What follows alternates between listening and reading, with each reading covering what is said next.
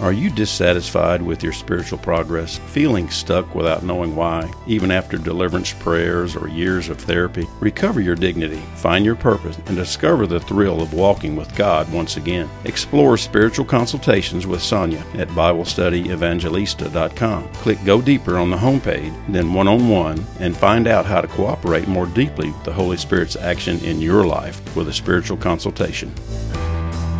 If you like having Bible study in your pocket and you have an iPhone or iPad, why not leave a review? Search Bible Study Evangelista in iTunes and tell everyone how you're loving and lifting all you've been given.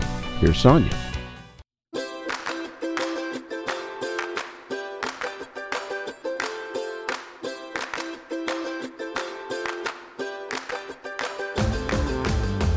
Bible Study Evangelista Show, and we are in our fourth episode in our Angels series. And today is going to be a little bit of an addendum to last week's show on the hierarchy of the angels. Because as I finished that show last week, I just had this I just had this unfinished sort of niggling question in the back of my mind. I couldn't quite put my finger on why I was so unsatisfied with everything that we had covered. And I got to sort of digging around a little further in all that I have read to this point, and I realized that one of the main fathers on the angels is Dionysus the presbyter, or and I wondered if perhaps I was missing something very important. And so I dug through the footnotes in most of what I have read so far, the book Dominion by Father Ripperger and Thomas Aquinas on the angels, the Catechism, all that I've read so far, and I printed off the celestial hierarchy Dionysius. I, I say Dionysus just because that's the way it looks, but I think it's Dionysius. Either way, I was digging around because I just could not be satisfied with the why. I mean, we what we really did last week was we looked at this vast forest from the point of view of the forest floor. And we're looking up at all of these trees and they to me all of that just made very little sense. I kept I, I think my question was really why? Why does any of this matter? Why does it matter what the nine choirs of angels are called and what they do and all of that. Why does it even matter? And I I got really aggravated at myself because I tend to have this tendency anyway. And as I started to just sit with it and and try to understand what was happening inside of me, I recognized that it was my learning style that was unsatisfied. I have a global learning style, which means I need the big picture. I have to have the big picture in order for any of the little stuff to make sense. So when I was taking piano, it drove me nuts that I had to learn the, the scales and I had to, you know, all the minutia of learning music. You have to learn the little stuff before you can do the big stuff, which was fine. I understood that. But until I, I had a context to fit all of that in, there seemed like this unending process that led nowhere, which I, I know is, I know it's silly to some degree, but that's just how I learn. I have to have like a big picture, a map, so that I know something about what we're doing, or else it just seems pointless. The same thing happened to me with math. I had a hard time with math because I wanted to know what are we going to use this for? What is the point of this? If there's no point in doing it, why are we doing it? and that's kind of how I felt when we finished last week's show. I just kept thinking, why do we even need to know this? And as I sat with that and I realized that it was my learning style kind of pushing me forward, I started really thinking about all that we covered. And to be sure, the lowest hierarchy, the angels, um, from which we get our guardian angels. That made the most sense to me because that, that seems pretty practical. But like the highest third, that highest hierarchy, those first three, the seraphim, the cherubim, and the thrones, you know, they are contemplating God. And I don't know, I know this sounds blasphemous to y'all, but I was just thinking so why? I just know enough about God that that is not the whole story. I just knew that wasn't the whole story, that I was missing something really important.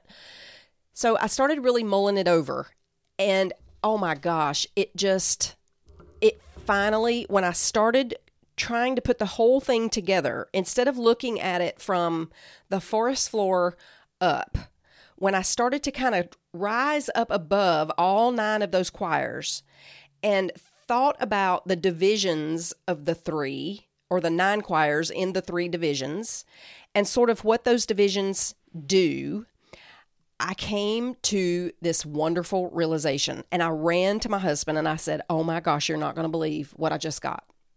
And he started laughing, which irritated me just a little bit. And I said, Why are you laughing? And he said, Well, you're not going to be able to stand it until you tell me. So just tell me. And I, I recognized this look on his face of, Oh my gosh, here we go. but I could not stand it. I mean, I, he knew I was going to explode if I didn't tell. So I told him, I said, Never mind, I'll call Luke, my oldest son, because he loves to talk about this stuff. And so I told him what I was thinking. And God loved that child. I did him a great service as his main teacher in our homeschool because he came back to me and he said, Well, that's all well and good, mom, but you got to cite your source. Where'd you get that from? And I said, Well, I got it from my contemplation and my meditation, just sitting here thinking about it. And he said, Well, that's just you and I got I got a little bit irritated by that, but at the same time I was like he's right. He's right. So I started digging some more in Thomas Aquinas and I found something absolutely stupendous. I found that Thomas Aquinas says almost exactly what I said to my son, and I'm going to tell you what it was. So as I'm thinking about the nine choirs of angels, and their purpose. Remember that God showed them the plan of everything and invited them to participate in that plan. And some of them fell because they didn't want to serve human beings. They didn't want to worship God in Jesus, who is a divine human. But also, there is a tradition that says that Mary was actually part of that too. And I believe I, I can't remember if I mentioned that last week or not. I'm pretty sure that I did because the fact that Mary was going to be elevated to the Queen of Angels meant that she would be over all of the angels, even the highest of those, the seraphim. And it is said that that's part of why Lucifer fell. And then there is another tradition in the church that says that that's actually how Michael was elevated from archangel to the highest levels of angelic dignity and power because what he lacked in his created excellence as an angel, God provided for him in the order of grace because he said, supposedly, to Lucifer, Who is like God? Something like, Who would dare put their personal opinion on an equal plane with God's mind and plan? And so his name, Michael, means who is like God. And it is thought that that sort of challenge to Lucifer and his pride was what elevated, uh, what caused God to elevate him by grace to a loftier stature than he actually was created with. So, anyway, all of that. And then as I'm kind of mulling all that over, over, what I realized was how all of the pieces that we spoke about last week went together. We talked about how the highest level, the highest hierarchy, the seraphim, the cherubim, and the thrones, how their task is to contemplate God and to contemplate the end of all things and the end of creation in the plan of God. And I realized that God gave them the whole plan. God gave the highest hierarchy, those first three, the seraphim, the cherubim, the thrones, who contemplate God all the time. They were given the full plan as much as they were created to receive, as much as God willed to show them. That's what He showed them. He gave them the plan. And then they are responsible for handing that plan to the the middle hierarchy, the dominions, the virtues, and the powers because they are the ones who run everything. Remember, they are the ones who they take that truth and that knowledge and that wisdom and they they run things. They're over like the weather and politics and all of that stuff. They govern things. And then the lowest hierarchy, the principalities, the archangels, and the angels, they're the ones who put everything into place. So here's here's what I came to. So the the first and highest hierarchy, they got the what. The second hierarchy got the how. And the third hierarchy is given the doing it, the carrying it out. That is why that highest hierarchy all they do always is contemplate God. They're constantly thinking about this plan and what the and I say that like they're in time. They're not in time. I mean, all of this happens for them in the now. It's already done.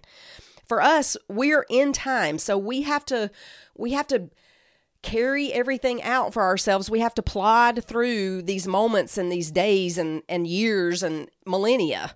But they don't see it like that. To them, it's already finished in the same way that it is for God. And so when God gave them the plan, He gave it to the top hierarchy. The top hierarchy gave it to the knowledge of it to the next hierarchy who decided how it's all going to work. And that hierarchy gave it to the lowest ones to do it all. So, what I'm coming to realize is nothing happens without the angels.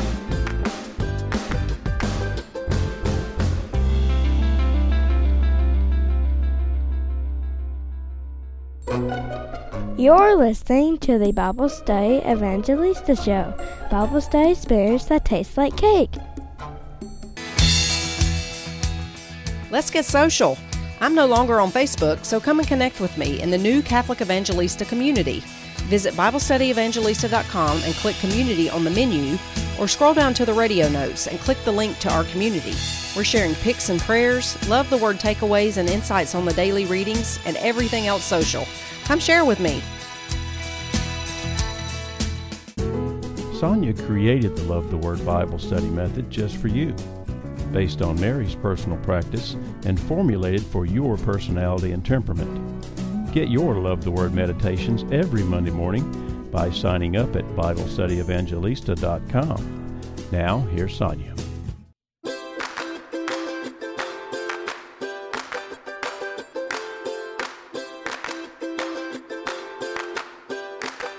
Now, what is so spectacular about this to me is that God gave the angels his plan and he turned the entire thing over to them. All of it. So they do invisibly, they do spiritually what needs to be done so that we can do what we need to do here to live out that plan, we'll say. So the highest hierarchy who contemplate God, they were given the what? The whole and full plan, start to finish. All of what's in heaven and all of what's on earth, they have the whole plan, as much as at least God was willing to share with them. They, in turn, pass it down the hierarchy to the next level of angels, which is in charge of the how. How's this going to get done? What about the nations? What about the politics? What about the leaders? What about the God's people and how they fit in? And actually it's it's actually the opposite. It's not that God's people fit into the politics, it's that the politics and the nations fit into the plan of God's people. We're not the tangent. The world is the tangent. The whole plan is us. The whole plan is God's people. Everything else fits into that. It's not the other way around. We're, you know, we're immersed in it, so we don't see it that way. But God's plan is God's plan, and it's about his people and salvation and love. And the nations and the politics and the leaders and all that stuff that fits in to the plan of salvation not the other way around. He's not fitting in salvation to what's happening in the world. It's the world that's fit into the plan of salvation. And it's the middle tier of angels that decides how that's all going to happen. specifically in the spiritual realm, but also how to assist us in carrying out our roles and our tasks. Because ultimately, God gave the rule of the whole earth, the dominion of the earth, to the human being. And we forfeited it in the garden in sin. And all of this plan of salvation is about restoring the rightful dominion that the human person has over the earth.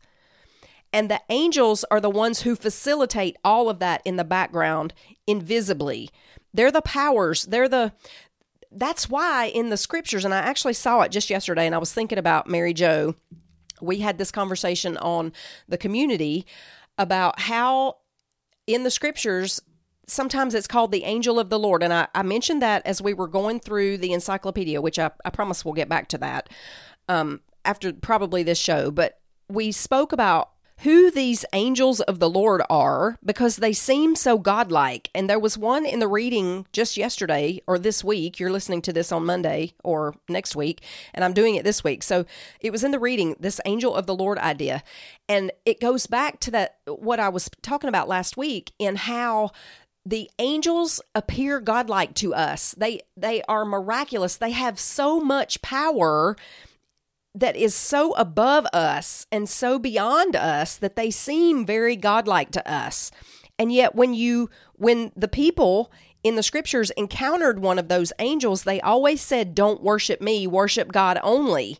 But they did things that seemed very miraculous. And this is why, because God has turned over the entire plan to the angels so that they are the ones, they know the plan in the top hierarchy. They plan the plan in the middle hierarchy, how it's going to go, and the lower hierarchy puts it into place. They are our assistants in bringing back the dominion of the human person to the earth and taking it back from Lucifer, who fell from heaven to earth, which was his dominion. I also found, and I believe I mentioned this, but in looking at these divisions of the angels, I was looking at the names, and this is really what kind of put me on to this whole idea. I was wondering how do the church fathers come up with these divisions and what the divisions do? And what I discovered was as I'm looking up the names, I'm realizing that's how they did it. They looked into the scriptures, they looked up what the names mean. For instance, seraphim means burning, seraph, which means burning. And that's because of their love for God, their contemplation of God. But it's not just the contemplation of God, it's it's God and his plan. It's God and his love. It's the whole of everything from beginning to end as much as God was willing to share with them. And the cherubim share in that sum. And the cherubim, the word cherubim, it comes from light. It comes from knowledge. The word cherubim, it comes from the word knowledge. And so they have this gift of light, which makes me think, and later I discovered that Thomas Aquinas thought this too, because for the same reason that Lucifer was probably not a seraphim, he was probably a cherubim because of the, the light idea, because Lucifer's name, the word Lucifer, means light, one of light. So they then are participating in this knowledge and this wisdom of God under the seraphim. And then you have the thrones. The thrones, that's a the it's from the word throne in Greek or thronoi, but it means a seat. It's a seat from which one rules. And sometimes it's translated in the New Testament, it's translated cathedra. It comes from that cathedra idea, the seat of Moses. I saw that in, in the readings this week too, which made me, that sent me on another rabbit trail. but the seat of Moses, sometimes that word throne is also translated cathedra or seat. And that's where we get the word cathedral, the seat of the bishop.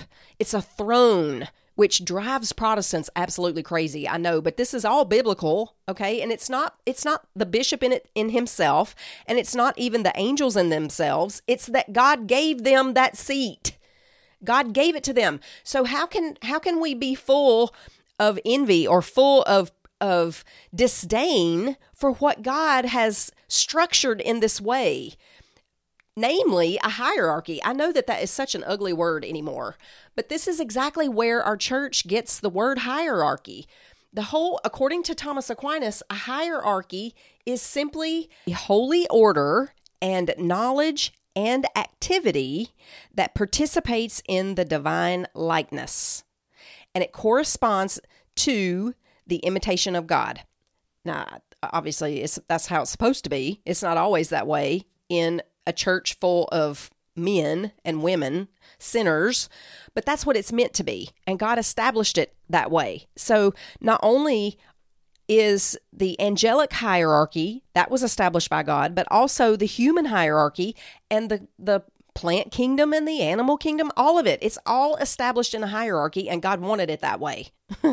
but if you think about the definition of hierarchy, according to Thomas Aquinas, who gets his definition from Dionysius, he says hierarchy is, in my opinion, a holy order and knowledge and activity which, so far as is attainable, participates in the divine likeness and is lifted up to the illuminations given it from God and correspondingly towards the imitation of God. And so he begins, uh, Dionysius, in the celestial hierarchy, from which Thomas Aquinas draws a lot of his discussion on angels. It begins like this it says that every divine illumination, while going forth with love, in various ways to the objects of its forethought remains one. Nor is this all, it also unifies the things illuminated. So, Dionysius, he starts with this divine illumination, which is one, and it goes forth in a, we'll say, like a prism that fractures the light into pieces. It goes forth with love in various ways to the objects of its forethought and yet it remains one. And not only does it remain one, but it also unifies the things that it's illuminating. That's how he begins the celestial hierarchy, his whole writing. So he begins with the one, down to the many, and then back to the one, so that the one, God, he reflects himself in all of the various things that he creates and all of those things then are drawn back into one, back into Him, so that everything goes from God to the many and back to the one. I, I just, this whole series, it just blows my mind. The more I sit and think about it and mull over it and consider all the things that the church has given to us, it has really struck me that as a Protestant, I missed so much richness in the writings of church history and the writings of the church because I didn't have any of this. And yet it's so rich. They basically just took the names that are given to us in the scriptures, they searched for the meanings of those names, and they extrapolated all that we know about angels from that. And of course, much of it is speculation, and they even say that. We can't really know all.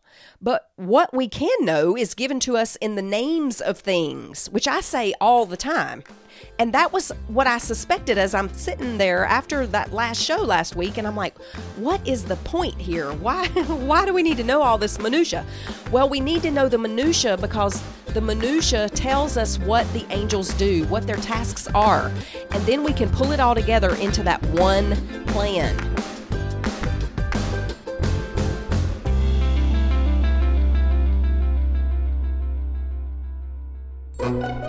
You're listening to the Bible Study Evangelista Show, Bible study experience that taste like cake. Did you know you can get Bible Study Evangelista radio notes and podcasts delivered to your inbox every Monday morning? Redeem your Mondays. Join thousands of your fellow listeners by subscribing at BibleStudyEvangelista.com. Now, here's Sonia. If you're tired of being harassed by anxiety, fear, and depression, if you're ready to end the constant drama and pain in your relationships and circumstances, if you're sick of pain and disease and constant fatigue in your body, you need the Sacred Healing Masterclass. It's packed with practical tools for healing anxiety and woundedness, 10 hours of biblical Catholic teaching on healing for the heart, soul, mind, and body and the latest science in physics, neuroscience, and somatic psychology. Healing is your promise and inheritance in Christ. Go to BibleStudyEvangelista.com homepage and click on the Sacred Healing Masterclass for details on how you can be healed. You will experience healing through this masterclass, and what you learn will dispose you for love, heart, soul, mind, and strength for the rest of your life.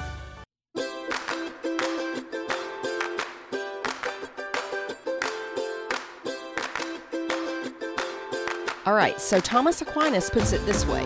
He says, Let us then examine the reason for the ordering of Dion- Dionysius, which we see that, as said above, the highest hierarchy contemplates the ideas of things in God Himself, the second in the universal causes, and the third in their application to particular effects. And because God is the end not only of the angelic ministrations but also of the whole creation, it belongs to the first hierarchy to consider the end, to the middle one belongs the universal disposition of what is to be done, and to the last belongs the application of this disposition to the effect, which is the carrying out of the work. Is that not amazing? I couldn't believe it. I could not believe that when I sat down here and I was digging around some more in Thomas Aquinas that he just lays it out exactly like I started to put it together. So, knowing all that, it makes perfect sense then that nothing gets done without the angels. Nothing. So, it's not just that God sends them to earth occasionally, it's that they do everything. They do everything. That's why they show up all the time in the scriptures. I don't know, maybe you were thinking of it differently than I was. I was thinking that, you know, when something really important has to be done, God sends the angels to do it. But that's not how it is at all. They do all of it. They do all of it. And sometimes we get to see them, and most times we don't, but they're always active. They're always present. They're always active. And the number of them, there's no way to even number them. Thomas Aquinas, he doesn't claim to know a number. Uh, Dionysius, he doesn't claim to know a number. Nobody knows the number, but we know that the number is so enormous that we could never number them. I'd also make, like to make a little clarification um, that someone brought up in the community, and this was this was such a great question. So I was talking about how Thomas Aquinas says that um, that humans can be equal to the angels in the order of grace, and Eileen brought up in the community that we are supposed to judge the angels, and that's true. Paul says that. And so, because we are to be divinized in Christ, that's the word that the church gives it the divinization of the human being, because Jesus is in us, and through the Holy Spirit, we then are divinized by his Spirit we don't become God, but we become participators in God in a way that the angels are not able to do because they haven't been redeemed. But here's the clarification. So, humans can't assume the places of angels in the order of nature. Nature is the, the big distinction. They are, by nature, they are higher than humans are. But because we have been redeemed, we have been elevated above them, some more than others. And I don't know if that means that every human being that is redeemed is elevated above an angel. I don't know. But I know that Paul says that we will judge angels, and that has to mean the fallen angels because the good angels don't need to be judged. So, in the order of grace, then, human beings through redemption, which is the grace, we can be elevated above the angels, but not by our nature because our nature is matter and spirit, whereas they, by nature, are pure spirit. So by nature, they are higher than we are. But by grace in Christ, then we can be elevated above them in the hierarchy. So how all that works, I don't really know. But I, I thought it was very interesting when I, I printed off and read the entire celestial hierarchy by Dionysius I, am having a hard time with his name, y'all. but when I, I printed that off and started looking at it, I love this because, you know, we talked about what Ezekiel s- said about the seraphim, particularly, and how he attributed to them these weird many faces and many feet, and they've got the brutishness of oxen, he says, and the savageness of lions, and the curved beaks of eagles, and the feathers of birds.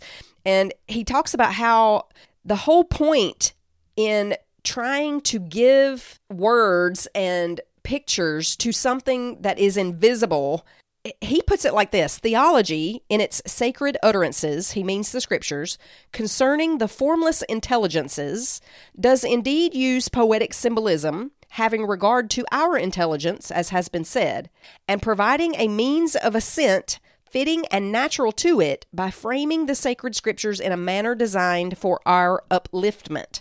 So he's saying that the scriptures give these kind of strange pictures to us to try to describe something that's formless to elevate our intelligence. He says, For we might even think that the super celestial regions are filled with herds of lions and horses and re echo with roaring songs of praise and contain flocks of birds and other creatures, and the lower forms of matter, and whatever whatever other absurd, spurious, passion arousing, and unlike forms the scriptures use in describing their resemblances.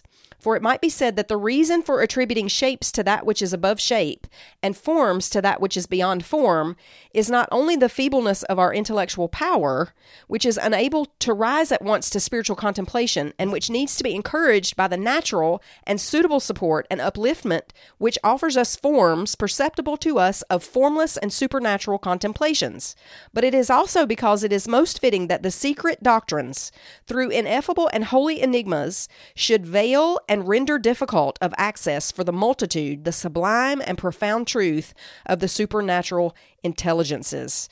So he says the most holy mysteries are set forth in two modes one by means of similar and sacred representations akin to their nature, and the other through unlike forms designed with every possible discordance and difference in order he says to elevate our intelligence and to elevate our contemplation he's he's saying that they're presented to us with these metaphorical pictures with lions and oxen and, and animal faces and heads and, and all this weird stuff these pictures in order to elevate us to contemplation of of what is actually and essentially an intelligence and and completely formless, totally spiritual.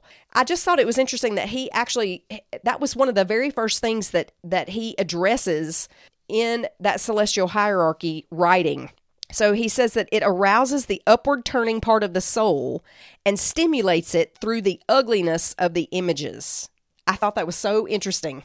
Part of that reason, he says, is to stimulate our human intelligence to leave behind all material attachments. So we have our ideas of what angels look like, partly because of art and partly because of what we're told in the scriptures, but we all have these images and pictures. We do the same thing with God.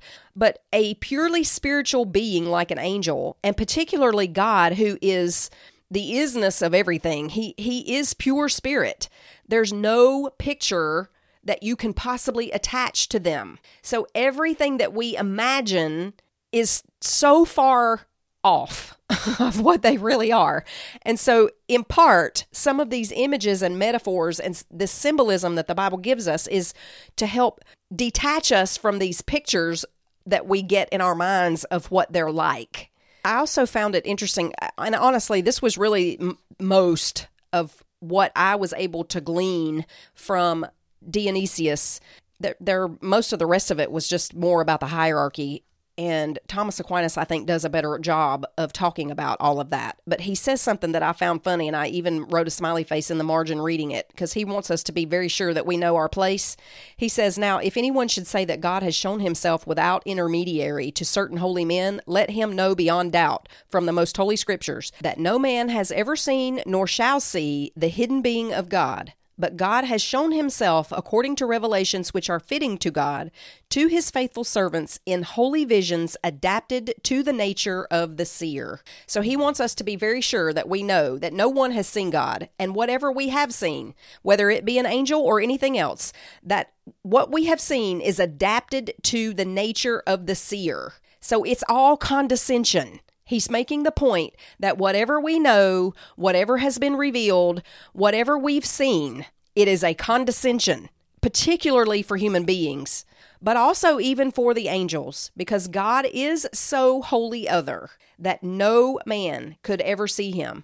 And even the angels do not know God in his essence. They only know what God has allowed them to know of himself, even the seraphim and the cherubim. Now, I'm going to digress for a moment and take a minute to mention the transcripts of the shows that are linked at the bottom of each of your weekly emails. I was not able to get the link to that transcript in the email in time for the Monday email. And I could not believe the number of emails that I got from you saying, Where's the transcript? It's not linked there, and asking about it. that tells me that many, many of you are making use of those transcripts, and I'm very, very glad to know that and see it. I would also ask you that if you are making use of those transcripts and you are able, that you would consider please making a monthly donation because those cost me $40 a week. I had a volunteer that was doing that for me and she was doing it between her work. Miss Dora was doing those for us and she was doing those in between work, but there were complaints about not being able to get them quick enough. And so I started having those done. Um, so first of all, so that Dora could concentrate on the show itself and not have to do all the transcribing, but also to to accommodate you.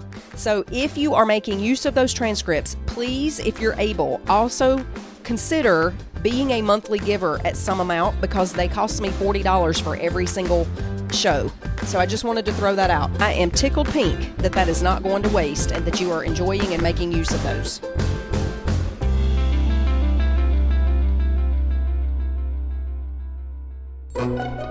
You're listening to the Bible Study Evangelista Show, Bible study experience that tastes like cake.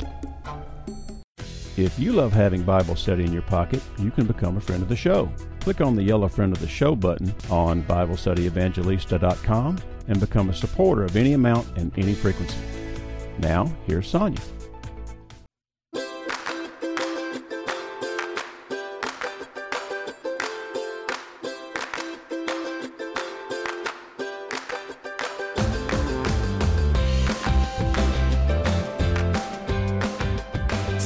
Those givers, those friends of the show, I'd like to shout out my newest friends of the show from a couple of weeks now Laura H., Elisa K., Robin N., Amy H., Kaylee B., Melissa B., Ann K., Tiffany H., Mary C., Nicole G., Verna S., Sheila S., Gabriella C., Therese G., Catherine A., Clara S., Kelly M., and Pat P., Ann B., Linda P., and Raquel P. Thank you so much for helping support me and my efforts at evangelization. I appreciate your your prayers and your financial support so very much.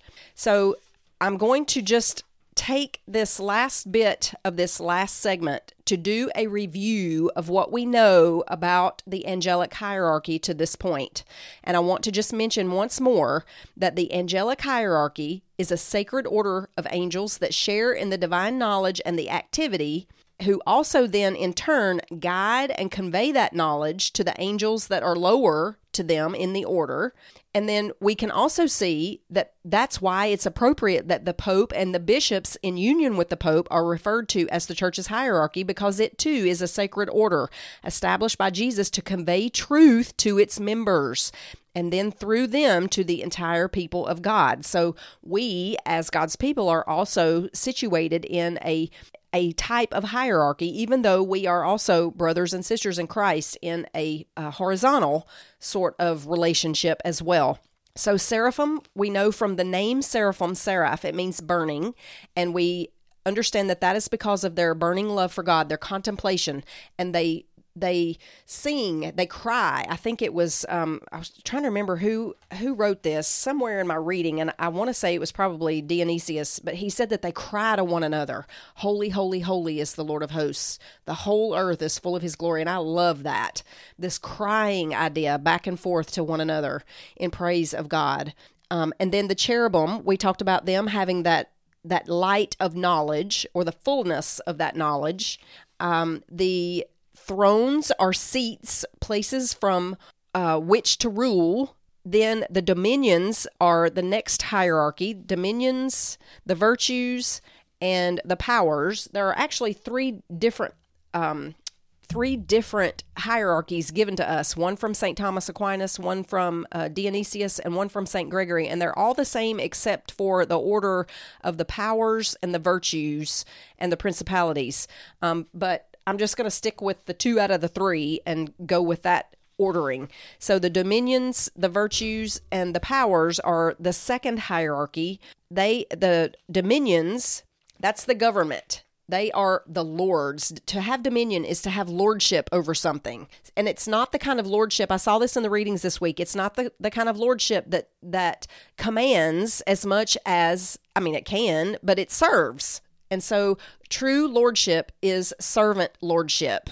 Uh, St. Bonaventure said that the power to command pertains to the dominions, and St. Thomas adds that they appoint those things which are to be done by the lower angels in the governing of the plan of God. They make known to the lower choirs the commands that come from God. So it's not their own command, they're giving God's command. The virtues, I found this interesting. The name virtue, the word actually means energy. So when we're thinking about trying to develop virtue in our own lives, what we're doing is we're developing the the good energy.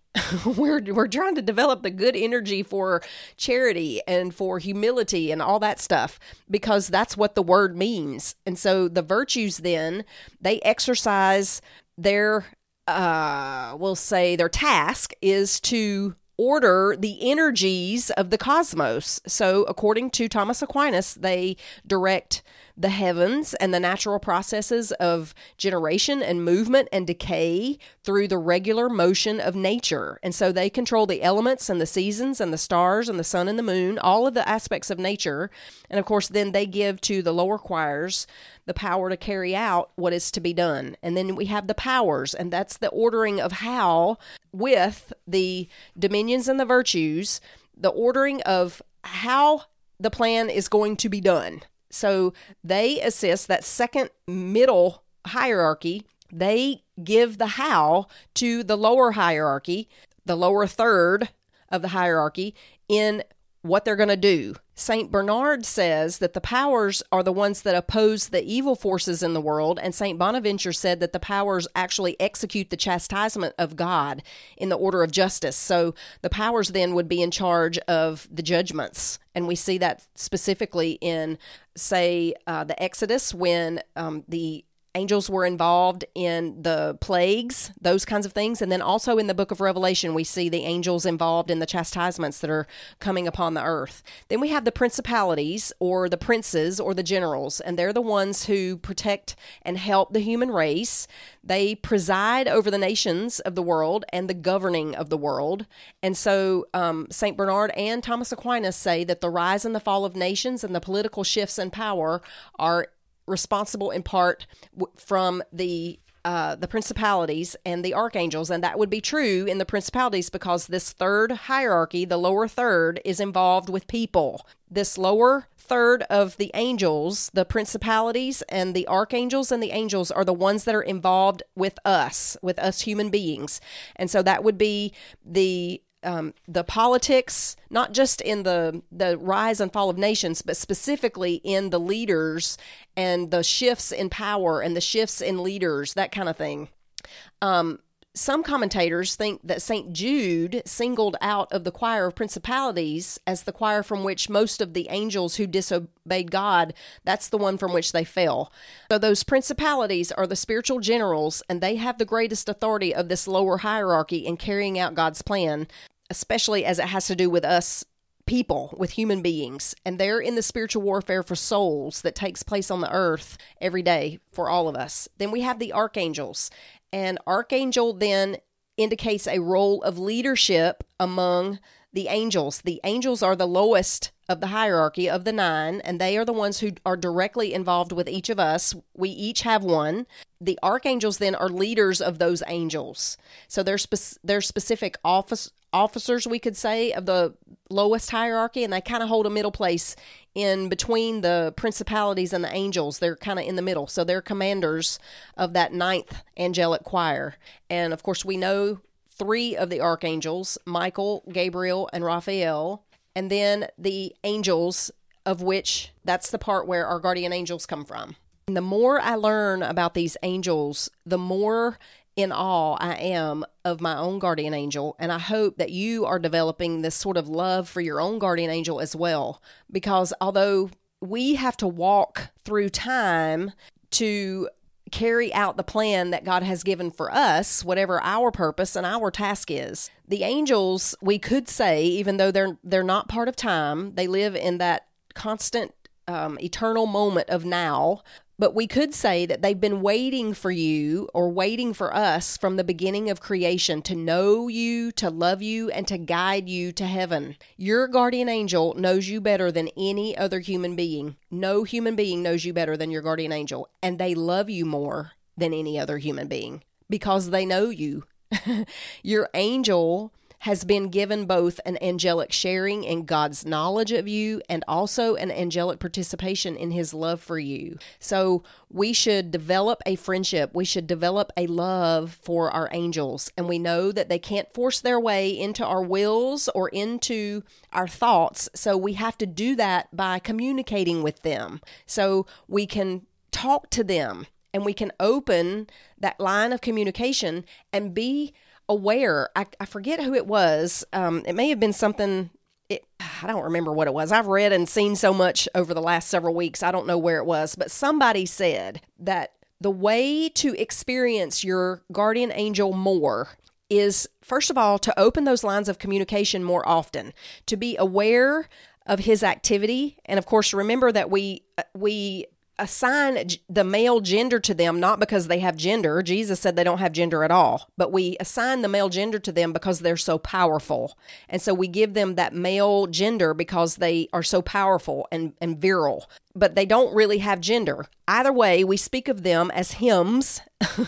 and so speak to your guardian angel, open up that line of communication, and do it regularly throughout the day try to remind yourself and Keep him in mind for all of your tasks, for everything. I am convinced that this is why some of the saints had such wonderful manifestations and uh, visualizations, we could say, of their angels is because they had such an intimate relationship with them. And we should do that. We should open up those lines of communication and be aware that nothing in our lives happens without their activity. Nothing happens without them as I was reading through Dionysius and all of the the times in the scriptures that were shown how the angels were involved with the human race, I'm reading that in a completely different way now. I'm not seeing it as something that, you know, it was special, so God sent them. I'm seeing it as they do all of it. That's their whole job, their whole task. And so we really need to be aware and thankful and in contact with them on a regular basis because they love us so very, very much. Next week, we're going to start on the fallen angels. We're not going to spend a whole lot of time there because several times in my research, I've heard from these doctors of the church and teachers of the church they say don't don't focus your attention on the fallen angels. Always focus on the good not the evil. So we're going to do that. We'll do that next week just a little bit. We're going to look at it because we really want to be aware of their methods but we don't want to focus too much on it. So next week the fallen angels